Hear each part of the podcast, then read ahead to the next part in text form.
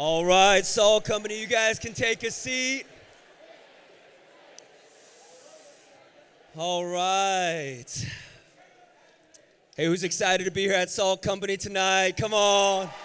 What a joy. Wow. The AC is working. Does that not feel great? Aren't you like, praise Jesus for the cold? Fantastic. Well, hey guys, if I haven't met you yet, my name is Tony. I'm on staff with this college ministry. I'm so grateful to be here. I have to open with a public repentance moment. Kitty cats, you know, I'm so sorry. Go St. Kate's. Roll cats, baby. This is what happens when you forget it. You got to go and buy merch, okay? Very important. Part of our culture. Good to be here with you guys. Hey, if you are new here to Salt Company, we are so thankful you're here. We know that this room can feel like an intimidating environment. Guys, we are going to need a new venue next fall. Why do we keep doing this? We shouldn't. Just kidding, it's great. It's good to be here with you guys. Tonight we're going to be in John chapter 19. So if you've got a Bible with you, we'd love for you to open up to John chapter 19. If you don't have one, we'd love to give you one in the lobby right after this service. It's about 80% of the way through your Bible.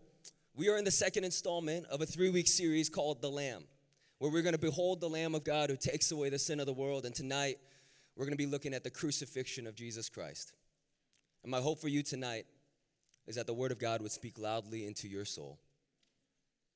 We just believe here at Salt Company the reason why we teach the Bible verse by verse, passage by passage is we believe that there's nothing out of my mouth that can have any value for your life unless it is the Word of God expounded. So our hope is tonight you leave here with a transcendent understanding of the risen King who died on a cross for your sins. Let me pray that that be true for all of us. Father, I'm so thankful. I'm thankful for what you're doing in this place. But Lord, far more than I'm thankful for what you're doing here at Salt Company, I'm thankful that 2,000 years ago you came and took on flesh and blood. You died on a cross and you resurrected so that my sins wouldn't nail me onto a cross, but I could live. I'm thankful that you saved me, that the man on the middle cross said I could come.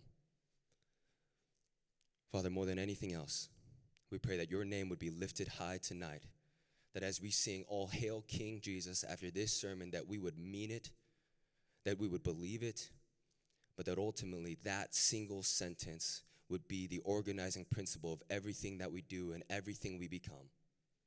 Father may tonight not be about salt company may it not be about anyone on the stage may it be about king jesus. Father would your spirit be heavy in this room tonight? It's your name that we pray. Amen amen Okay, guys. I love finding out embarrassing things about people. Oh, it's good, you know, because you feel like you can really get to know someone when they tell you about their embarrassing facts. I've got a couple for you. Okay. First embarrassing thing about me is my pant size. Yeah. You're like, how is that embarrassing? Because I'm a 31 28. Think about that. I'm wider than I am long. How is that even possible? So awkward. I can never get pants because they're like, what size are you? I'm like, I don't want to tell you. can I write it down? Okay. Second embarrassing thing have you guys heard of the board game Catan? Some of you guys know. It's a board game that 80 year olds play, okay? I play online Catan five to seven days a week, I'll say it. I know it's embarrassing. It's like on a good week, it's seven days a week. It's fantastic. Third embarrassing fact about me is that I am shockingly unathletic. Very underwhelming. Uh, we had a staffer last year. Her name was Rachel. She's not with us anymore. She's in Colorado, not with Jesus, but like she's Denver. You know, it's a good spot. And She's great. She's like 23. Okay, move on. And uh, last year, she threw something at me. It hit my hand and bounced off. And verbatim, she said, Oh, I forgot how unathletic you are. And I was like, I'm not sleeping for three days after that. Like, I was like, No way, you just said that to me. Embarrassing things. Now we know each other, okay? But that's embarrassment, right? It's things that we're not very good at, our shortcomings that reveal our B minusness. That's embarrassment. But there's actually an incredibly big difference between embarrassment and humiliation. Humiliation is another person aiming to strip you of your dignity and your humanity by using their power against you. It's power abused to take away from someone the very essence of who they are. There's many forms of humiliation in the world around us. Some of you guys have been humiliated based on the color of your skin. You've experienced racism, which is taking from someone their identity and their dignity through humiliation. Some of you guys have experienced some type of sexual objectification where your body was more valued than your soul. Some of you have experienced a belittling of your mind where someone would look at you and say, You're just not good enough. There was an incident this week, actually at St. Kate's, where a woman was humiliated completely. And I won't spare you the details. If you want to look it up, you can. But I just want to say a couple things to the kitty cats who are in the room and anyone else who may be affected. The first one is we are for you. We care about you so much. And our staff, after the service and kind of throughout the next couple weeks, would love to sit down with you and hear what you're processing. The second thing is, you might be asking a lot of questions right now. This incident was so brutal, so full of suffering, so full of evil that you might be asking yourself, where is God in all of this? My hope tonight is that this sermon helps you understand. And not that you would have all your questions answered, but that you would intimately meet Jesus face to face and he would show you that he too has been humiliated on the cross. And the last thing I want to say is it's moments like this with deep suffering, anguish, and evil that it's moments like this we see the depravity of man and the need of a Savior. We see the sin that can terrorize a life, completely humiliate someone, and we see the need for a king who rises above that. So, tonight, the conversation we're going to be having in John chapter 19 is about how God Himself would choose to be humiliated. And my hope for you tonight is that you would see a couple different things. That in light of His humiliation, you would see His humility. You would see the character of Jesus hanging on the cross for you. And that you would respond by pursuing humility and picking up your cross. The theme of tonight's message is the shocking humility of God. Two parts tonight humiliated by his own creation and humiliated by the cross.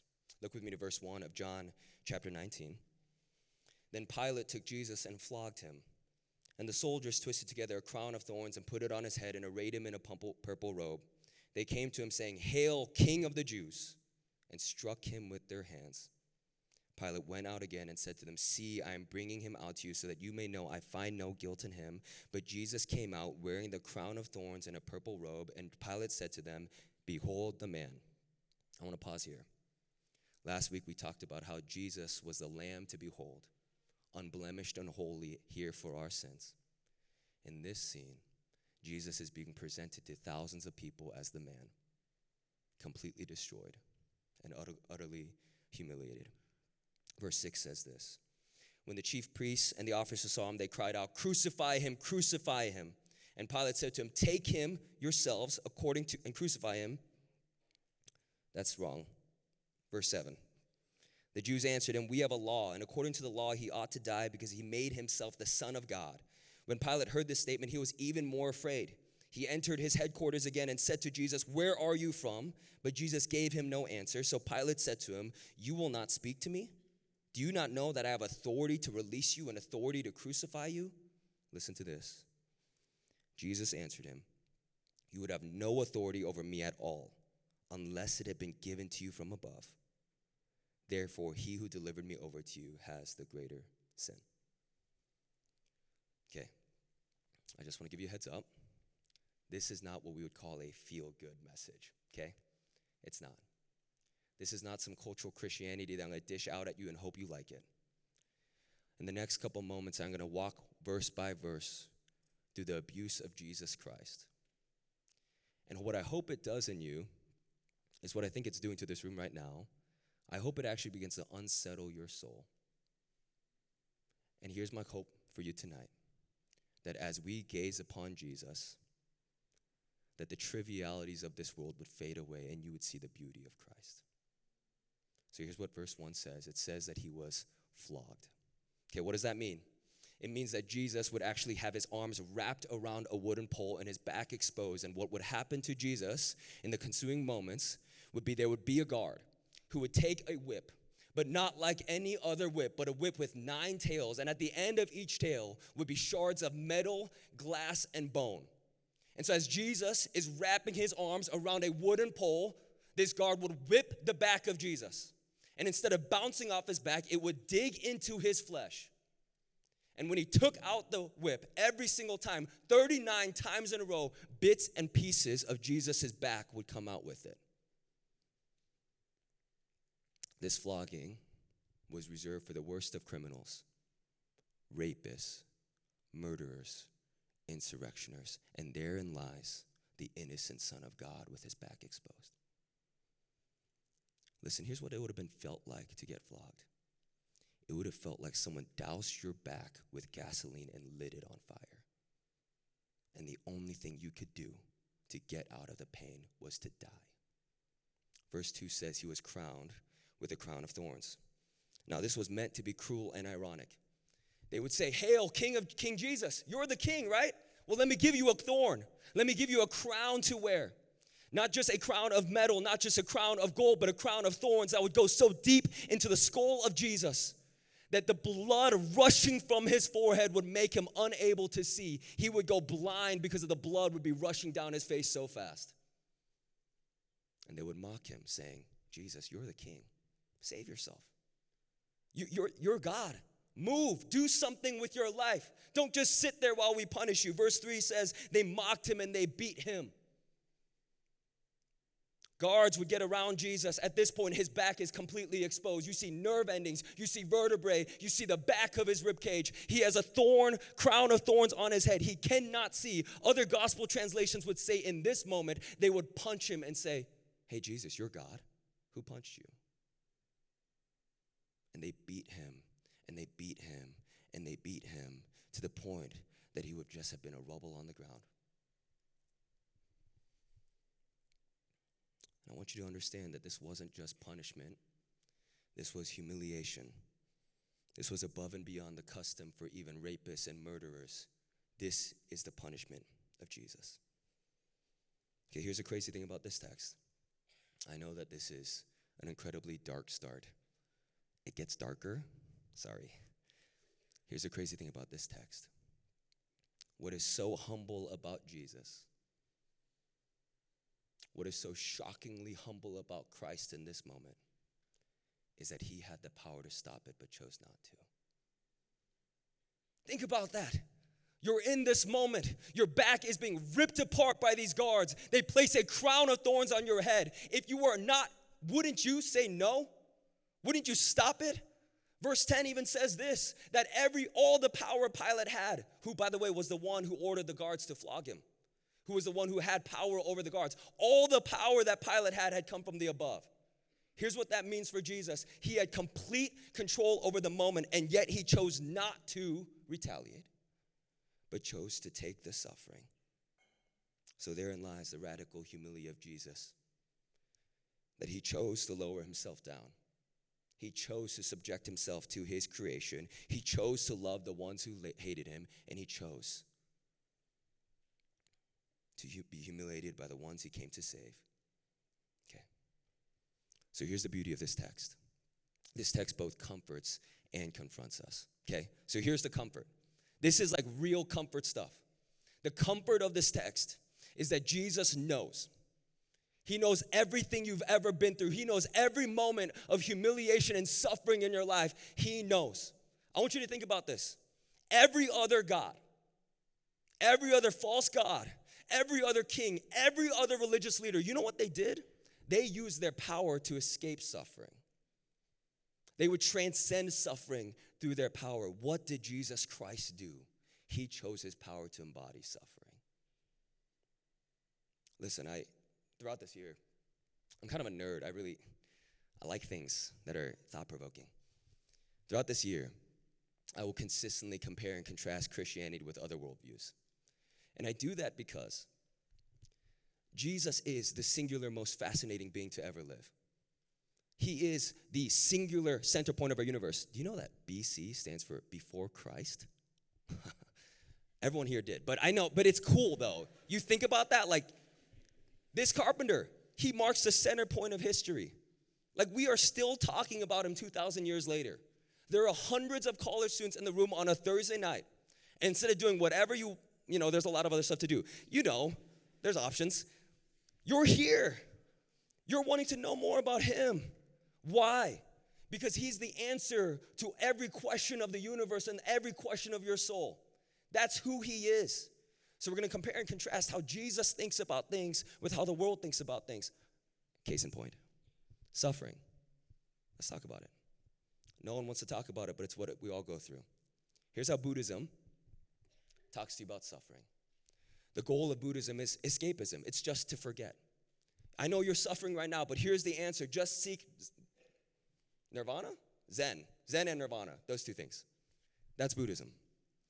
Hinduism says this the reason why you're suffering right now is because you sinned in a previous life. I've, I've told this story before, but one of my good friends, her name's Amber, she like lives on a motorcycle, so cool. And uh, she's a missionary in the red light district of Thailand. And one of the challenges for her as a missionary is she has to look women in the eyes who are stuck in the sex trade who have been told all their lives that because of their Hinduistic beliefs, that the reason why they're a sex prostitute is because they sinned in a previous life. And she has to tell them that there's a God of the universe who wants to know them. And the reason why they're here is not because they sinned in some previous life. Listen, Hinduism promises false hope with suffering. It says you are suffering now because you sinned in the past. And that if you just sit in your suffering now, you'll live a less suffering life in the future. But reincarnation is a lie. Islam says suffer so that you're saved. The more you suffer in this life, the higher percentage of being saved by Allah goes. Atheism says suffering is but pure chance. It's naturalistic Darwinism. There's no point to any of your suffering, and the best you can give someone is everything happens for a reason. Let me show you why all those views are bankrupt. You would, in no right mind, regardless of religious belief, say any of those things to the girl at St. Kate's. You would never look at her and say, hey, I know three days were hard, but just forget about it. Just get some Zen in your life. You'd never look at her and say, uh, the reason why this happened to you, by the way, is because you sinned in a previous life. You would never look at her and say, oh, the reason why you're suffering is because there's a God out there. The more you suffer, the higher likely chance you go to heaven. The reason why you're suffering is because there's meaninglessness and there's nothing in your suffering that matters. You would never say that to that woman. So here's the invitation that Jesus has for you. The reason in your suffering, here's what he says I am with you in your suffering. I understand. Keller has a quote that I thought was helpful. I'm going to quote Tim Keller like 74 times this year. He's goaded. Okay. Only the true God can go with you through that furnace and out the other side. The other gods will abandon you in the furnace. I know, that was like, man, that's good. I was like, that's fantastic. Here's what will happen to you in the furnace of suffering in your life all other false gods will abandon you. Listen, when you hit that patch of suffering that feels like your life is about to end, stoicism won't come out with you on the other side. Your self help routine will not come out with you on the other side. Your accolades and your achievements, that girl on the weekend, none of those things will make it. The only thing that will make it out to the other side is Jesus Christ crucified. That's it. He is the only true God who can go with you through the furnace and to the other side. Okay, so many of you guys don't know this part of my story because you're new, which is great. Glad you're here. For the first two years of leading this ministry, God was doing incredible things. Who here remembers the basement? Small crew. That's right, it was sketchy as heck, okay? Pretty illegal, I'll be honest. All right. Fire code was like 30. Tough times. For the last two years, God has been doing an incredible work in this ministry. He has been saving people, transforming people, making people to look more like Him. And that entire time, I was utterly and completely depressed. I was waking up every day and I had nowhere to go in my mind. And I felt like a walking contradiction. Like, guys, I was like preaching about hope, but I felt like I had none. How awkward is that? Like, is, is that even legal? I don't know. Like, what? Why'd you do that? I was talking to people about how Jesus was enough, but I wasn't believing it. What was true is I spent two years trying to find any other thing that would sustain me through my depression. You know what happened to me? Jesus happened to me. I'd been saved, I'd met Christ, but in the most intimate moments of my life, when I got to the end of myself, Jesus was there. He was the only thing that lasted through that furnace. Trust me, two years is a super long time. All that other stuff will fade away. It is only Jesus and always only Jesus that will stay with you. Listen, you will spend the rest of your life trying to find a bunch of false, pithy gods to put your faith into, and then you will hit that furnace and you will realize how dumb that was. Because none of those things can hold the weight of the suffering of this life. Only Jesus can because he knows. Okay, so that's the comfort that Jesus knows you're suffering. He's with you in the furnace, and He's the only thing that's going to get you out of it. The second thing about this text is that it confronts you. Okay, here's something I'm going to say often this year, okay? this is annoying, but it's, it's good. Uh, here's what I'm going to say often this year. The Bible, you read the Bible, and then the Bible reads you. You're like, oh, why would you do that to me? Like it's like you read it and you're like, oh my gosh, is he speaking to me? Yes, he is. It's conviction. Okay? Here's what's true. This text confronts us because the depths of his humility exposes the depths of our pride. Listen, this is going to be kind of an awkward part of the sermon, but I think you'll like it. You guys want to know what the most convicting thing is ever? Okay, so conviction, Christians always talk about that word conviction. It means that the Spirit of God is stirring something in you to change. Okay, it makes you want to change. So, what's the most convicting thing ever? It is not, by the way, religion. Religion is a decent motivator, not that great. It's not even fear of hell, it's not authority. The most convicting thing in this entire universe is the unbelievable grace of God. It's when you get to the feet of Jesus and you realize that this man has been beaten by his own creation. He has been whipped and beaten and put a crown of thorns on his head. And you know what he says? He doesn't say, zip, evaporate, although he should. Here's what he says He says, Father, forgive them, for they, know, they don't know what they're doing. Think about that. You want to be convicted? You want to have your life changed? You want to look different? Sit at the feet of that Jesus. And here's what you find at the foot of the cross there is no room for pride. So here's the definition of humility I have for you humility is that your life is not about you and it's not yours. So here's what culture says own your life. And Jesus says, give up your life. See, culture says what you feel is true. What Jesus says is what he says is true.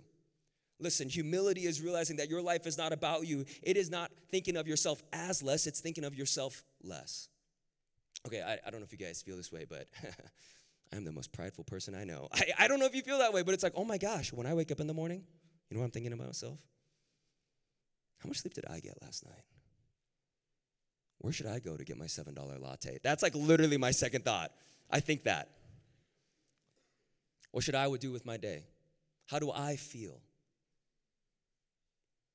What's most important to me right now? The second I wake up, I'm full of pride. Why do we need to go to the feet of Jesus every morning? Whether or not you've been following Jesus for two minutes or two months or two years, because you are waking up as a prideful person. You are thinking only of yourself, and you need to sit at the feet of the cross. Okay, here's my question for you What if this year your goal was not to get a bit more jacked? Okay? So like half this room is like, that's my goal. It's like, that's all I want, five pounds, whatever. God will do it. Okay. He won't. He might, but it, whatever. It's not important. What if your goal wasn't to get slightly better at school, to increase your body count a couple people? What if your goal this year was to become so enamored with Christ that the humility of God would make you humble? Listen, let me tell you this the number one evidence of grace in your life is not if you come to Salt Company every Thursday. It's not if you say a bunch of Christian things. It's whether or not humility has taken a hold of your heart. You want to follow Jesus, be humble. Okay, the second part of the sermon is to be humiliated by the cross. We're going to fly a little bit here. Verse 16 says, So he delivered over to them to be crucified. So they took Jesus and he went out bearing his own cross to the place called the place of the skull, which is in Aramaic, is called Golgotha. There they crucified him, and with two others, one on each side, Jesus between them. Okay, so here's what's happening in this moment. Jesus is asked to bear his own cross up the hill. It is digging into the back of his body. He takes his cross up on a hill and with two other crosses, they would strip Jesus down. Listen, I have seen plenty of paintings of Jesus on the cross, and there's always a garment covering his genitals. Listen, I want you to understand this. The Son of God, the literal reincarnate King of the universe, was hanging on that cross completely naked for everyone to see him.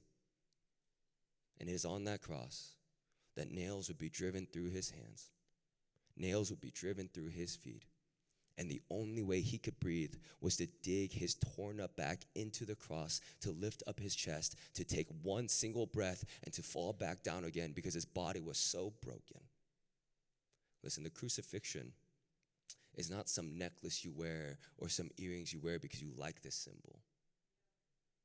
The crucifixion of Christ is the most humiliating event in human history. And God chose that for himself. Now, I want to level with you. That is terrifying. None of us would want that life for ourselves. And yet, I need you to get this. That is the primary metaphor by which Jesus compares following him to. Right now in America, Christianity is like seen as a bunch of different things. It's seen as an ideological framework, it's seen as a political party. It's seen as young, hip kids doing the thing. Boo. It's seen as like you become Christian and then you wear fancier clothes. I don't know how that happened, but it, you know what I'm saying? Christianity has lost its mark. Here's what being a Christian is it's going to the cross. It is quite possibly the least popular message you will ever hear but it is the only one who can change your life. So here's what Jesus says in Matthew 16 If anyone would follow me, let him deny himself, take up his cross, and follow me. You want to follow Jesus this year? You are going to have to die. So here's evidence two of grace in your life is picking up your cross. Okay. Here's what Jesus gave up on the cross three things. I want you to write this down if you're a note taker. He gave away his plans, he gave away his preferences, and he gave away his privilege. Think about what happened on the cross for Jesus. Not my will, but your will be done. Listen, I want you to get this. If you want to follow Jesus this year, here's what you're going to have to do you are going to have to hold tightly onto Jesus and loosely to your plans. He will shipwreck your life. Like, I, I honestly don't even know what I'm doing right now. Like, he, I had such different plans for my life when I was a freshman in college. I wanted way different things. I basically wanted to be a millionaire, be married to like a really hot person, and do whatever I want. Like that's what I wanted. And Jesus Christ has shipwrecked my life. I mean, in a good way, I like, like my life now, but you know, it's still shipwrecked. If you want to follow Jesus, you have to hold on to him tightly, your plans loosely. Second thing, your preferences. Think about the way Jesus died. You think that's the way he wanted to die?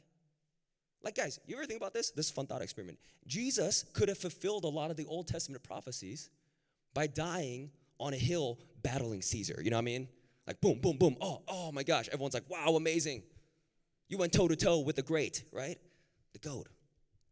Yet he died in the most humiliating way possible. He put aside his preferences of even the way he died to die for you. Listen, this is this is going to feel pretty sharp to some of you in this room, so just be ready for it. Some of you in this room have let your preferences get away in the purpose God has for your life. In your relationships, listen, some of you guys like, God, Jesus, I would serve you, but like, I just like hanging out with people I like hanging out with. Like the least of these you talk about in the Bible, that's not my preference, man. In the church, listen, some of you guys, You guys go to like 40 different ministries. It's kind of awkward. I don't really get it. And, and the reason why you do that is because you're like a church connoisseur. You like piece together the exact type of ministry you want. Like, I like this person thing, but uh, your preferences are getting away of actually doing just faithful kingdom building. Listen, for some of you in this room, the call of picking up your cross this year is being like, you know what's way more important, like significantly more important than my preferences? The purpose God has for me, which is to glorify Him in heaven.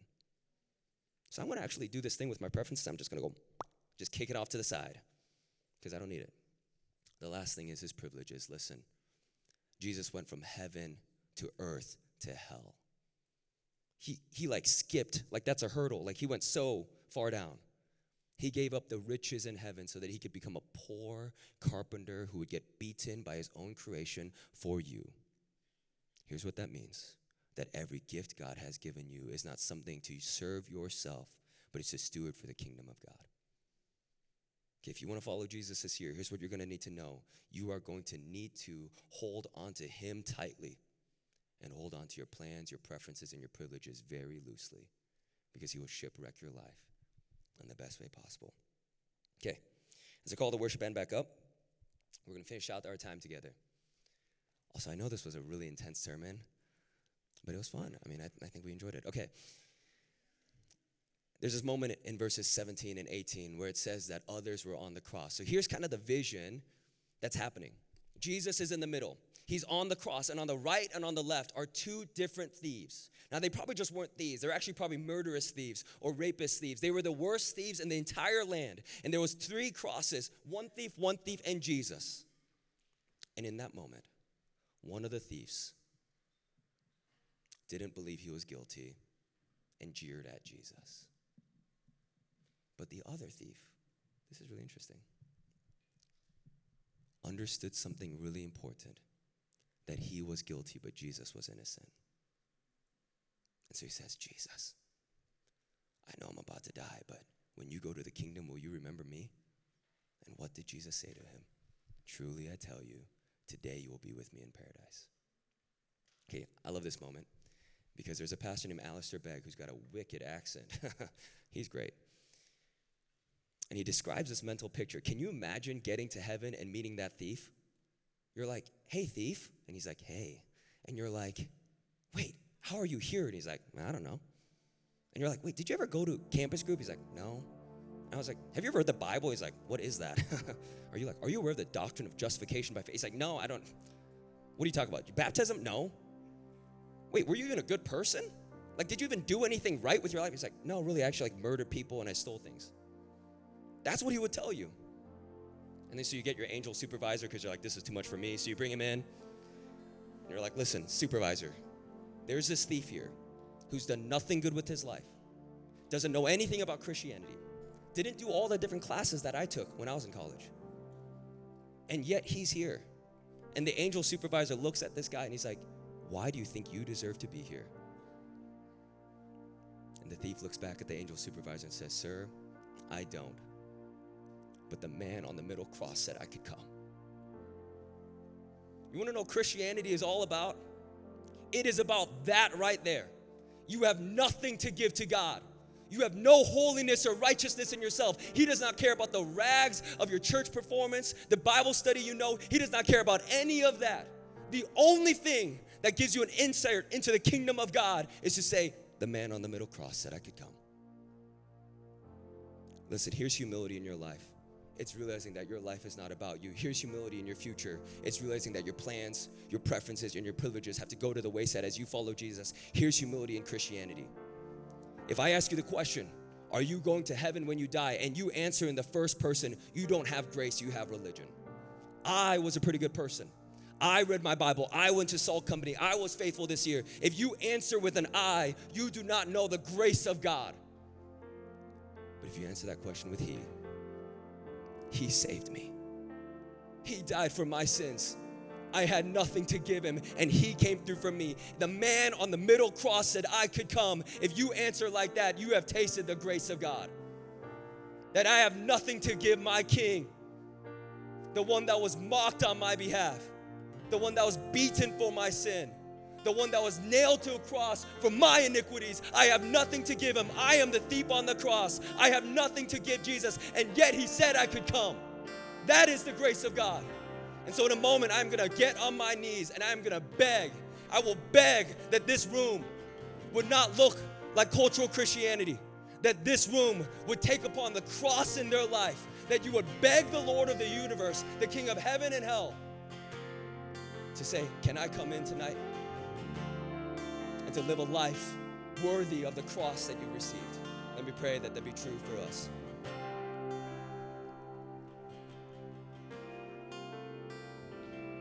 King Jesus. What the guards said in irony, we sing. We worship you tonight. We sing, All hail King Jesus, because you were the king who is humiliated for us. You were the one who died on a cross for us. It was always you. It was only you. It was never anything that we did. There is no I in Christianity, it's only you. So, Father, I pray in this room of this size, there are hundreds of people that are either the thief on the left or the thief on the right. They're either the thief that says, I'm not guilty. Jesus, make my life better. Or they're the thief that says, I am guilty. You are innocent. Will you let me come into the kingdom tonight? So, Father, here's what I pray that the cross of Christ would break us. We would not casually consume the crucifixion of Christ, but in this moment, right now, you would break heaven and hell. You would come into our souls and you would show us that it is only by your grace, it is by your mercy, it is by your kindness, it is by your favor, it is by your righteousness that we get an access to heaven. So, Father, tonight, would many thieves get to heaven one day and say, Listen, Lord, I got nothing to give you. I do not deserve to be here, but the man on the middle cross said I could come. Father, may that be true of us that we would be a ministry of the cross, not of anything else, but only King Jesus. In your name we pray. Amen. Amen.